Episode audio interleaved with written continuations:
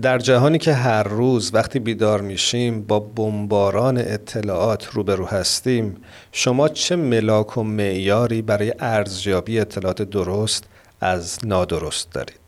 نیک انفیلد، استاد زبانشناسی در دانشگاه سیدنی و مدیر مرکز پژوهش‌های پیشرفته در علوم اجتماعی و انسانی سیدنی، میگه اونچه که باورهای خطا رو به خورد ما میده، نه سادگی و ساده‌لوحی ما که دستگاه پیچیده علایق و گرایش‌های اجتماعی ماست. اما انتشار و پخش اطلاعات نادرست صرفاً همیشه قابل چشم‌پوشی نیست، بلکه بعضی اوقات باعث میشه که سرنوشت یک گروه خاص یا یک سری از مردم تحت تأثیر قرار بگیره. نمونه‌هاش هم در تاریخمون کم نبوده، از فاجعه هولوکاست و توجیهات ارتش آلمان نازی برای ارتکاب چنین جنایتی بگیرید تا سیاست‌های دیگر هراسی که بسیاری از حکومت‌ها در جهان امروز برای ادامه قوانین تبعیض‌آمیز خودشون بر علیه یک گروه خاص اعمال کردند. متاسفانه یکی از مصداق‌های این نوع سیاست‌گذاری‌ها در جامعه ایران رفتاری است که در قبال جامعه بهائی این کشور اتفاق افتاده در طول سالها و ما می‌بینیم که نفرت پراکنی و انتشار اطلاعات نادرست علیه بهائیان هنوز هم ادامه داره. ما چند وقت قبل تصمیم گرفتیم که از مهمانی دعوت بکنیم تا به ما کمک بکنن با ابعاد مختلف این موضوع بیشتر آشنا بشیم. آقای دکتر سیامک ذبیحی مقدم، پژوهشگر تاریخ خاورمیانه و استاد دانشگاه واشنگتن، در 2 نوبت با ما همراه شدند. ما امروز گزیده‌ای از این گفتگو رو برای شما آماده کردیم که با هم ببینیم و بشنویم.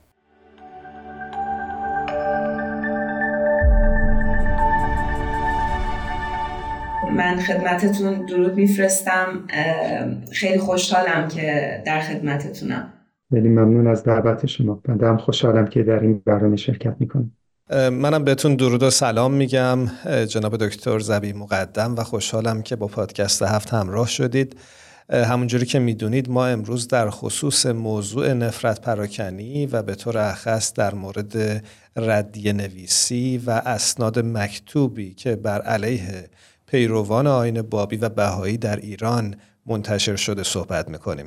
خوبه که نقطه شروع بحث رو اینجا بگذاریم که اصلا شما تاریخچه ردیه نویسی و یا نفرت پراکنی مکتوب رو علیه بهاییان چطور میبینید؟ خیلی ممنونم از شما. در مورد این موضوع باید توجه داشته باشیم که نفرت پراکنی و ردیه نویسی بر ضد آیین بابی و بهایی پدیده جدیدی نیست. ما با این پدیده در دوره جمهوری اسلامی آشنا هستیم، ولی این پدیده از همون آغاز نهضت بابی شروع شده بود. میرزا محمد تقی سپهر، مورخ دربار قاجار، در تاریخی که در اوایل دوره ناصرالدین شاه نوشته و عنوانش ناسخ التواریخ هست، نسبت‌های خیلی ناروایی به حضرت باب داده و همینطور در شرحی که درباره واقعی بدش نوشته از عباراتی زشت و رکیک استفاده کرده و به طاهره و بابی‌ها نسبت بی اسمتی و بی بندوباری داده. طاهره اولین زنی بود که بعد از اینکه حضرت باب دعوی خودشون رو آشکار کردن به اون حضرت ایمان آورد. در بدش طاهره بدون حجاب در جمع عده‌ای مردان بابی حاضر شده بود و از همون زمان واقعی بدش که میشه 175 سال پیش تا حالا دشمنان جامعه بهایی به خاطر اینکه در آیین بهایی حکمی وجود نداره که زن حجاب داشته باشه، بهایی‌ها رو به بی‌بندوباری جنسی متهم کردند. اما اولین ردیه به آیین بابی در سال دوم از ظهور حضرت باب، یعنی هم حتی قبل از ناسخ التواریخ، تحریف شده بود و نویسنده این ردیه حاجی محمد کریم خان کرمانی، رهبر شیخیه در کرمان بود و در این کتاب کریم خان کرمانی دعوی حضرت باب رو رد کرده. در سالهای بعد هم کریم خان کرمانی چند ردیه دیگر نوشت، ولی به طور کلی تا پایان دوره حضرت بهاءالله تعداد ردیه‌هایی که نوشته شدند کم بود. در دوره حضرت عبدالبها افراد جدیدی چند ردیه نوشتند، ولی باز هم تعداد ردیه‌ها محدود بود. وقتی که راجع به تاثیر ردیه ها در نفرت پراکنی فکر میکنیم، گذشته از این که تعداد ردیه ها رو در نظر بگیریم، باید به یه مطلب دیگه هم توجه داشته باشیم و اون اینه که در تمام دوره قاجار اکثر مردم ایران سواد خوندن و نوشتن نداشتند. از این نظر به طور کلی میشه گفت که تا قبل از دوره پهلوی سرچشمه اصلی نفرت پراکنی علیه جامعه بهایی مساجد بودند. در دوره پهلوی و تا زمان انقلاب مساجد یک عامل مهم نفرت پراکنی باقی موندند، ولی میزان تاثیر ردیه‌ها و آثار مکتوب به طور کلی خیلی افزایش پیدا کرد. و علت هم این بود که نرخ سواد در ایران بالا رفت و روزنامه‌ها و مجلات و انتشارات به طور کلی خیلی وسعت پیدا کرد. البته در دوره پهلوی در زمان فلسفی از رادیوی ملی هم برای نفرت پراکنی علیه جامعه بهایی استفاده شد و خیلی هم مؤثر بود، ولی این یک مورد استثنایی بود. در دوره جمهوری اسلامی نفرت پراکنی چنان ابعاد وسیعی پیدا کرده که به هیچ وجه قابل مقایسه با دوره قبل از انقلاب نیست. یعنی با هدایت و پشتیبانی مستقیم دولت یک دستگاه عظیمی برای تولید نفرت نسبت به جامعه بهایی به وجود آمده و نیروی انسانی و بودجه زیادی به این کار اختصاص داده شده. مساجد و مجالس وعظ و خطابه در ایران هنوز به صورت یک عامل نفرت پراکنی علیه جامعه بهایی عمل می‌کنند، اما امروز فضای مجازی اهمیتش از مساجد هم بیشتر است. به علاوه آثاری که تولید و پخش میشن منحصر به رادیو و مقاله و نوشته نیست. برنامه‌های تلویزیونی تولید میشن، علاوه بر اون مرتباً سمینار و کنفرانس در نقاط مختلف کشور برگزار میشه و همینطور به نحو سیستماتیک نیروی انسانی جدید برای حمله به جامعه بهایی تربیت میشه. من حالا یه سوالی که اینجا برام پیش میاد، دوست دارم بدونم که محتوای این ردیه ها چی بوده؟ در دوره حضرت بهاءالله و در دوره حضرت عبدالبها این حملات به آیین بهایی بیشتر از زاویه اعتقادات شیعه صورت میگیره. مثلا گفته میشه که بهایی ها منکر خاتمیت نبوت هستند و یا اینکه اعتقادات بهایی درباره ظهور قائم و آنچه در احادیث اسلامی و شیعه اومده منافات داره و نتیجه میگرفتن که آیین بهایی اصلا باطل هست. طبیعتا در این موارد در ردیه ها از دیدگاه بهایی راجع به خاتمیت حضرت محمد و یا تفسیر اخبار و احادیث اسلامی که در آثار بهایی آمده صحبت نمیشه. البته در کنار مباحث مبتنی بر اعتقادات اسلامی و شیعه اتهامات کاملا بی‌پایه و اساس هم به جامعه بهایی وارد میشه تا جامعه رو بدنام کنند و مردم رو از معاشرت با بهایی ها برحذر دارند. مثلا میگفتن که بهایی ها منکر خدا و انبیا هستند و یا به خاطر اینکه طاهره اولین زن ایرانی بود که در ملأ عام حجاب از صورتش برداشته بود و به طور کلی به خاطر تعالیم بهایی درباره حقوق زنان و برابری زن و مرد بهایی ها رو متهم به بیبندوباری جنسی می کردن.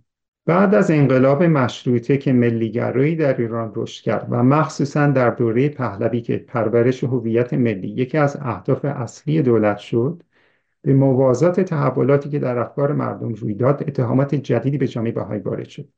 یعنی در این دوره اتهامات سیاسی به اتهامات قبلی اضافه شد.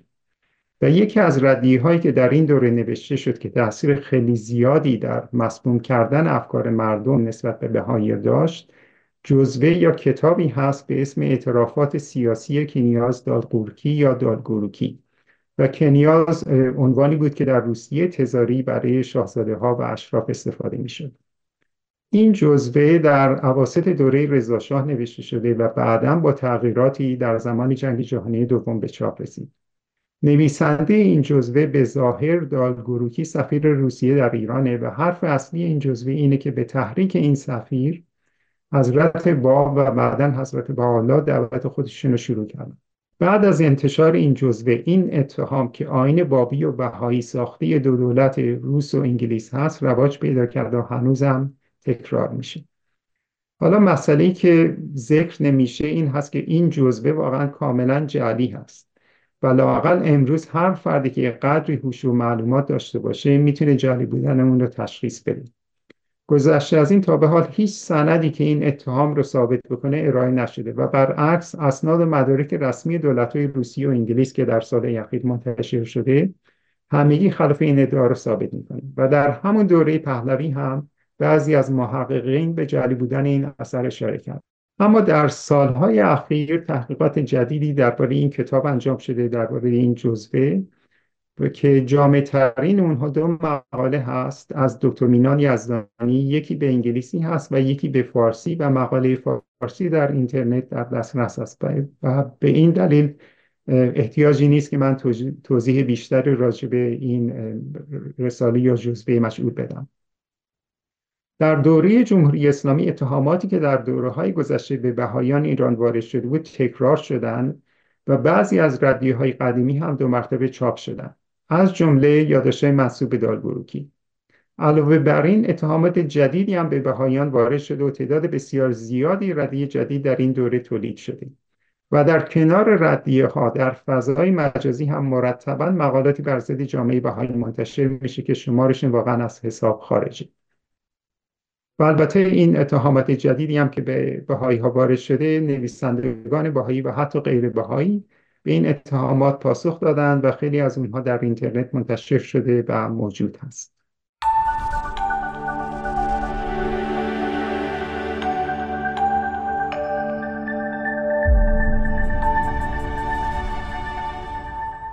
داشتم فکر می‌کردم که اگه بخوایم از نظر آکادمیک و علمی این اسناد مکتوب رو بررسی بکنیم، به نظر شما روش شناسی اونها چطور هست و چطور میشه تعریفشون کرد؟ من قبلا گفتم که فعالیت‌های بهائی ستیزی در دوره جمهوری اسلامی طیف وسیع رو در بر می‌گیره و حمله به آیین بهائی فقط در ردیه‌ها انجام نمیشه. مثلا در بسیاری از کتاب‌هایی که در ایران منتشر میشه به اقتضای موضوع و مطلب در بخشی از کتاب به بهائی هم حمله میشه و گذشته از این تعداد ردیه‌هایی هم که در این دوره چاپ شدن و یا در فضای مجازی منتشر شدن خیلی زیاد است. اگر فقط به بعضی از این ردیه‌ها نگاه بکنیم شاید بعضی نکات کلی رو بتونیم مشخص بکنیم.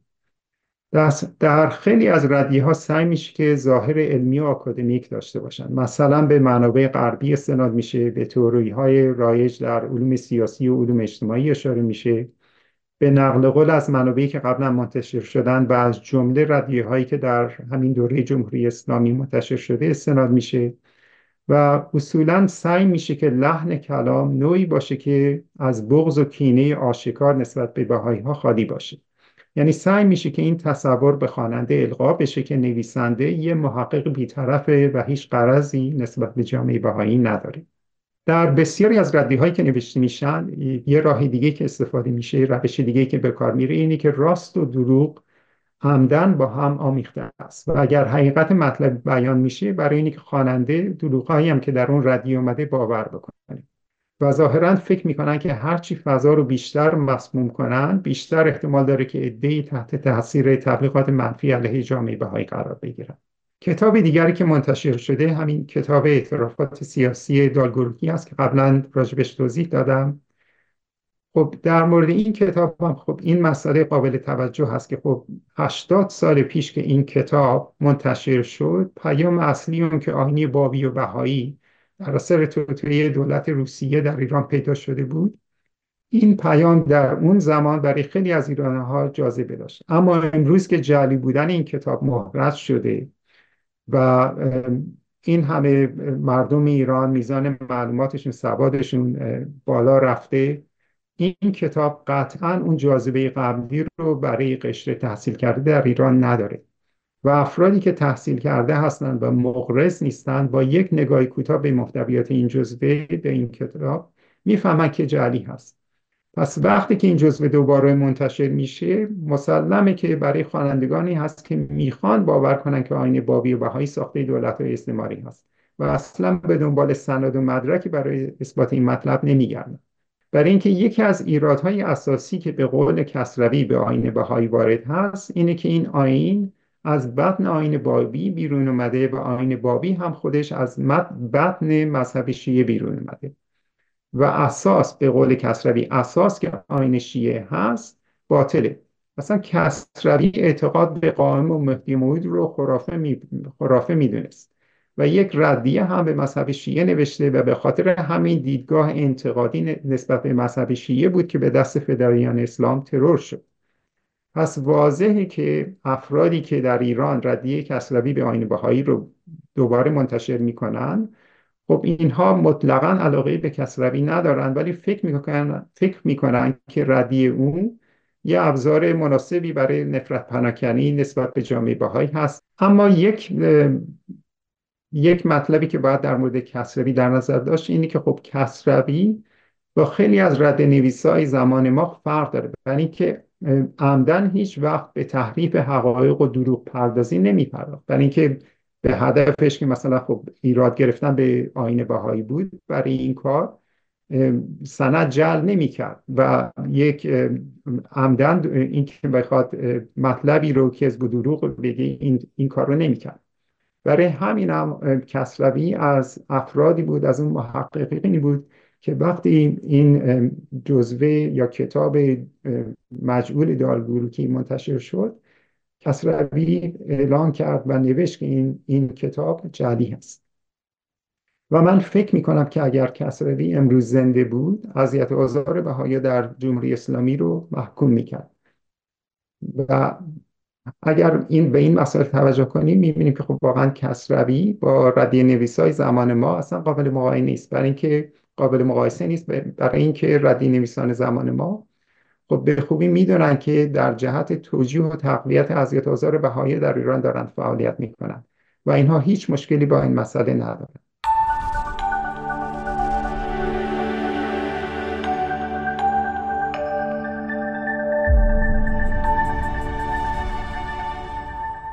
جناب دکتر، من میخوام اینجا ازتون بپرسم که هدف ردیه نویسان از نوشتن ردیه چی هستش؟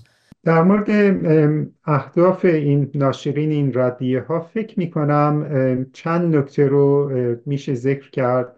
به نظر میرسه که اینها چند هدف کلی دارن و این مقصودم هست این ردیه هایی که در زمان حاضر در دوره جمهوری اسلامی منتشر میشه، یک هدفشون به نظر میرسه که این هست که با نفرت پراکنی از طریق این انتشارات دیواری بین ایرانیان مسلمان و همینطور ایرانیان بهایی ایجاد بشه و جامعه بهایی منزوی بشه و نتونه از طریق معاشرت و تماس با مردم ایران در افکار اونها تاثیر بذاره و طبیعتاً این انزوا باعث اینم خواهد شد که بهایی ها نتونن ذهن مردم رو در مورد اتهاماتی که به جامعه بهایی وارد میشه روشن بکنن.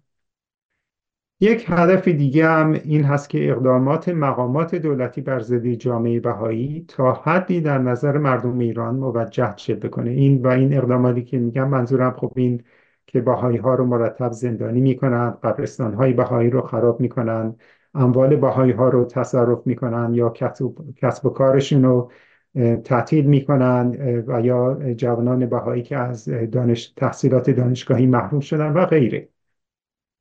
اینها خب در نظر مردم ایران فکر میکنم این نفرت پراکنی هدفش این هم هست که یه مقدار توجیه بشه که خب پس بهایی ها حقشون هست که به این صورت اذیت و آزار قرار بگیره.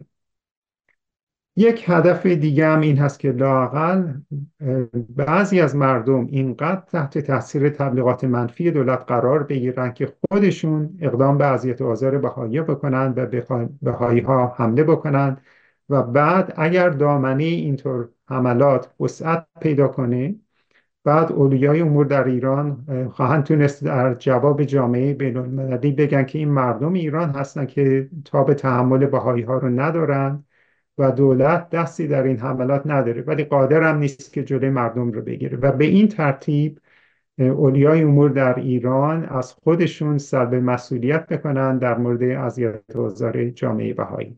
داشتم فکر می‌کردم که در مقابل این پدیده وظیفه که شهروندان عادی یا مسئولیت فردی هر کدوم از ما در مواجهه با این اطلاعات نادرست چی میتونه باشه؟ به نظر من خب فردی که انصاف داره به این مسئله توجه میکنه که بهایی ها در ایران آزادی ندارن که به این اتهامات جواب بدن. آیا مثلا در مقابل 100 مقاله که در روزنامه های دولتی یا وابسته به دولت منتشر میشن و پر از اتهام ناروا به جامعه بهایی هست، آیا این امکان وجود داره که حتی یک مقاله در جواب اونها در همون رسانه ها منتشر بشه؟ طبیعتاً این امکان وجود نداره. و همینطور فردی که خب منصف باشه این مسئله رو در نظر میگیره که افرادی که مقاله و کتاب در ضد جامعه بهائی می‌نویسند آیا واقعاً بی‌غرض هستند و به خاطر دلسوزی برای مردم ایران این آثار رو منتشر می‌کنند و آیا این افراد در جستجوی حقیقت هستند، میخوان حقیقت رو پیدا کنند و حقیقت رو بیان بکنند؟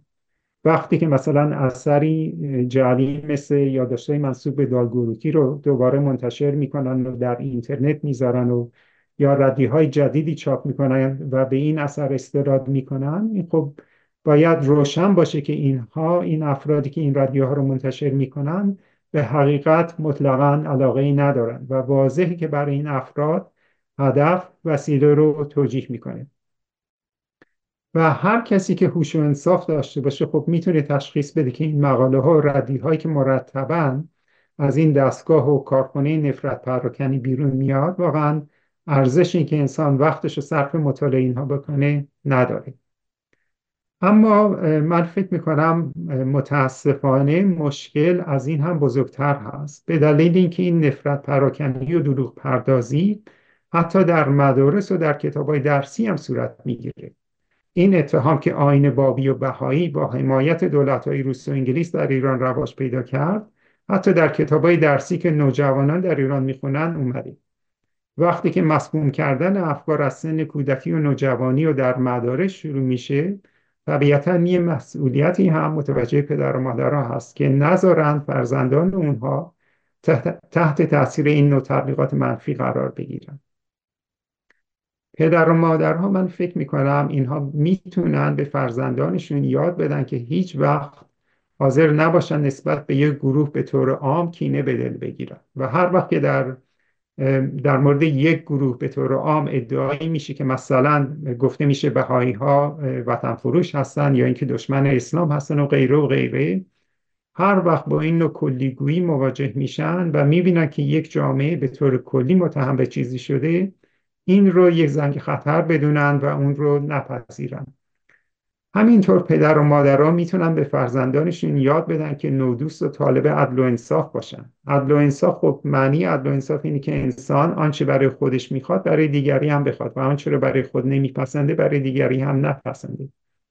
خب و فکر میکنم در محیط خانواده لازم هست که با دیگری سازی مبارزه کرد و به بچه ها و نوجوانان یاد داد که کسی رو غیر خودی حساب نکنه. اگر فرد یاد بگیر که در مقابل پذیرفتن این نوع اتهامات عام و کلی نسبت به جامعه بهائی مسئولیت پیدا بکنه، به همین ترتیب وقتی تصویر منفی از ایرانیان اهل تسنن یا اقلیت‌های مذهبی دیگه در ایران ارائه میشه یا از اقلیت‌های قومی در ایران انتقاد میشه و از اونها بدگویی میشه، فرد خب یاد میره که دیگه تحت تاثیر قرار نگیره. در کل جامعه ایران چه تأثیر بدی گذاشته و چه آسیب‌هایی رو وارد کرده این ردیه نویسی و نفرت پراکنی؟ من فکر میکنم اگر ما بپذیریم که در ایران در مورد یک اقلیت دیگری سازی و دیگری ستیزی صورت بگیره، خب این میتونه به اقلیت‌های گروه‌های دیگه هم تعمیم پیدا کنه و عملاً متاسفانه هم این اتفاق در ایران امروز افتاده.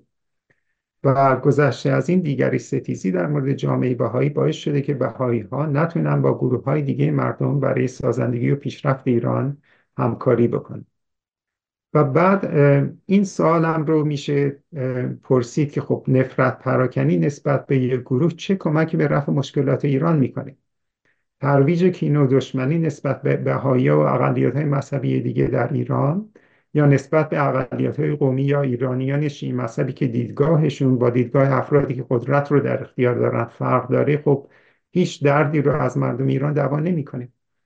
حل مشکلات ایران محتاج همکاری بین همه مردم ایرانه. به جای تفرقه اندازی بین مردم ایران باید در فکر ایجاد اتحاد و یگانگی بیشتر بین مردم بود. تا حالا شاید میلیون‌ها دلار صرف این کار شده باشه. اگر این وقت و سرمایه به جای نفرت پراکنی صرف مسائلی میشد که برای مردم ایران فایده داشت، بهتر نبود؟ اگر این نیرو سرمایه میتونه صرف مبارزه با فقر بشه، میتونه صرف مبارزه با آلودگی محیط زیست بشه.